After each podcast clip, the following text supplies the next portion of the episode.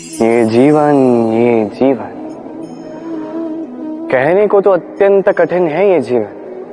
क्या करे हे है? अब इसे सरल कैसे बनाया जाए? यही प्रश्न आ रहा है ना मन में।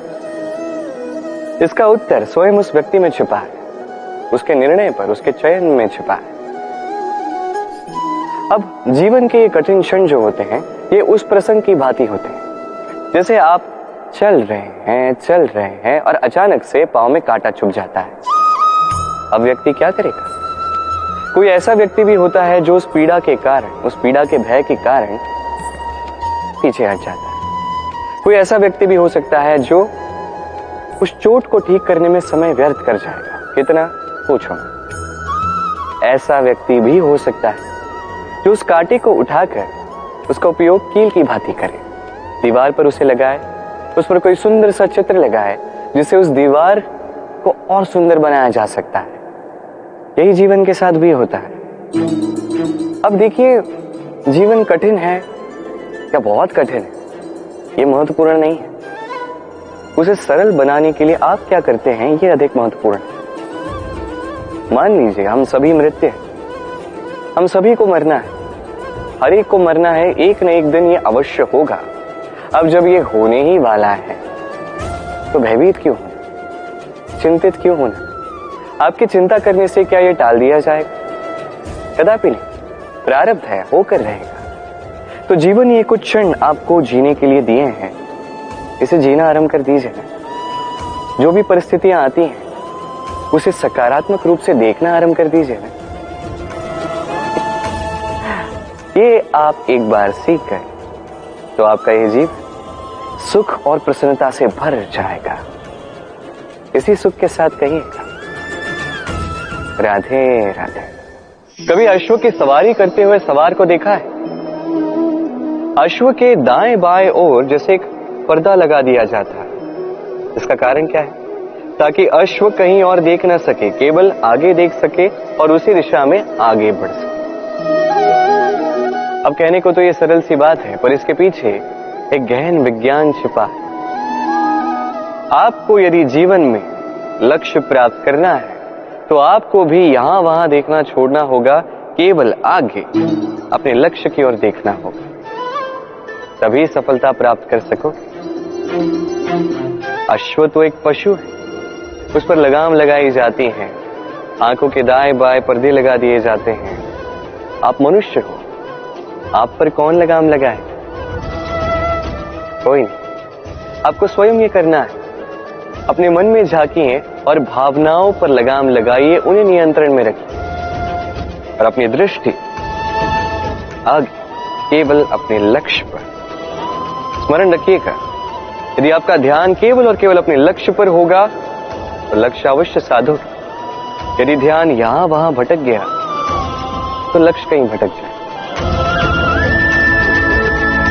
राधे। राधे वर्षा की बूंदें जब रिम झिम बादलों से बरसती है तो कितना अच्छा लगता है। न केवल इस वातावरण को सुनहरा बना देती है, इस माटी में समाकर एक अत्यंत सुंदर सुगंध उत्पन्न करती है। इन पौधों को, इन वृक्षों को जीवन दान देती है, उनका पोषण करती है, और साथ ही अनेक जीवों का उद्धार करती है। और सोचिए, जब बादल फटता है, तब क्या होता है? ये सारी बूंदें अनियंत्रित हो जाती है। एक भयानक बाढ़ का रूप ले लेती है जो करती है केवल महाविनाश। इसका सार क्या है? इसका सार है कर्म कीजिए, किंतु नियंत्रण में। यदि आप नियंत्रित नहीं रहे तो आप भी जीवन रूपी वर्षा के स्थान पर एक भयानक बाढ़ का रूप ले लेंगे। अब विकास करना है या विनाश? निर्णय आपका है। यदि विकास करना चाहते हैं तो अपने कर्म के साथ साथ इस मन पर भी नियंत्रण रखना सीखिए। इस मन को साधिए। इसे नियंत्रण में रखिए। अपने कर्मों को नियंत्रण में रखिए। संतुलन बनाए रखिए। और मेरे साथ प्रेम से कहिए राधे राधे। यथा राजा, तथा प्रजा। यथा बीज, तथा मुक्र यथा भूमि, तथा अंकुर। इतने सुंदर शब्द हैं। और जितने सुंदर है, उतना ही गहरा इनका अर्थ भी है। जैसा राजा होगा, वैसी प्रजा होगी। जैसी भूमि होगी, वैसा ही अंकुर भी। कभी गहराई में जाके इन शब्दों को समझने का प्रयास किया है आपने? राजा इस शब्द का मूल है रज। रज का अर्थ है माटी।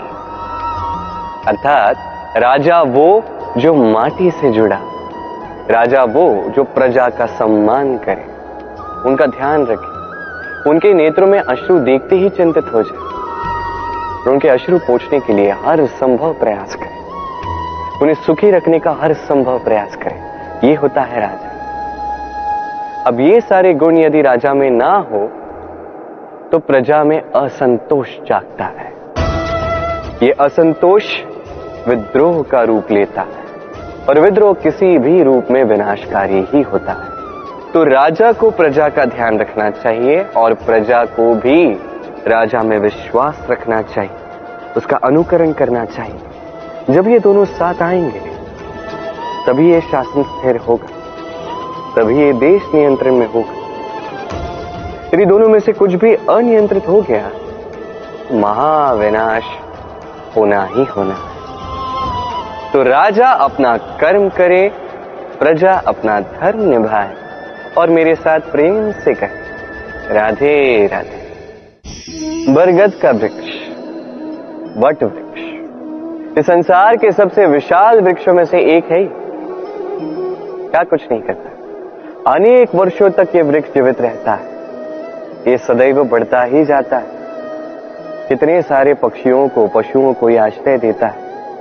राह में जाने वाले राही को ये शांति देता है, आश्रय देता है, विश्राम करने का स्थान देता है, शीतल छाया देता है। वट वृक्ष।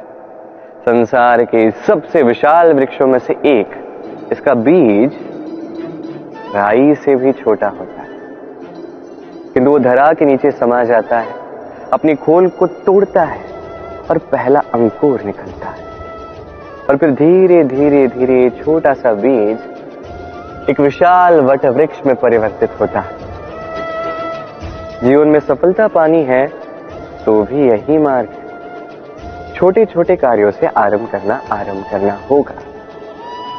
इसलिए छोटे कार्यों से कभी घृणा मत कीजिए। छोटा कार्य करने में कोई लज्जा नहीं आनी चाहिए। यदि यही छोटे छोटे कार्य पूर्ण निष्ठा से, पूर्ण मेहनत से लगन लगा के करोगे तो इन छोटे कार्यों का भी आकार बढ़ता जाए इसलिए कार्यों को कार्यों की भांति ही देखें छोटे कार्य या बड़े कार्य नहीं।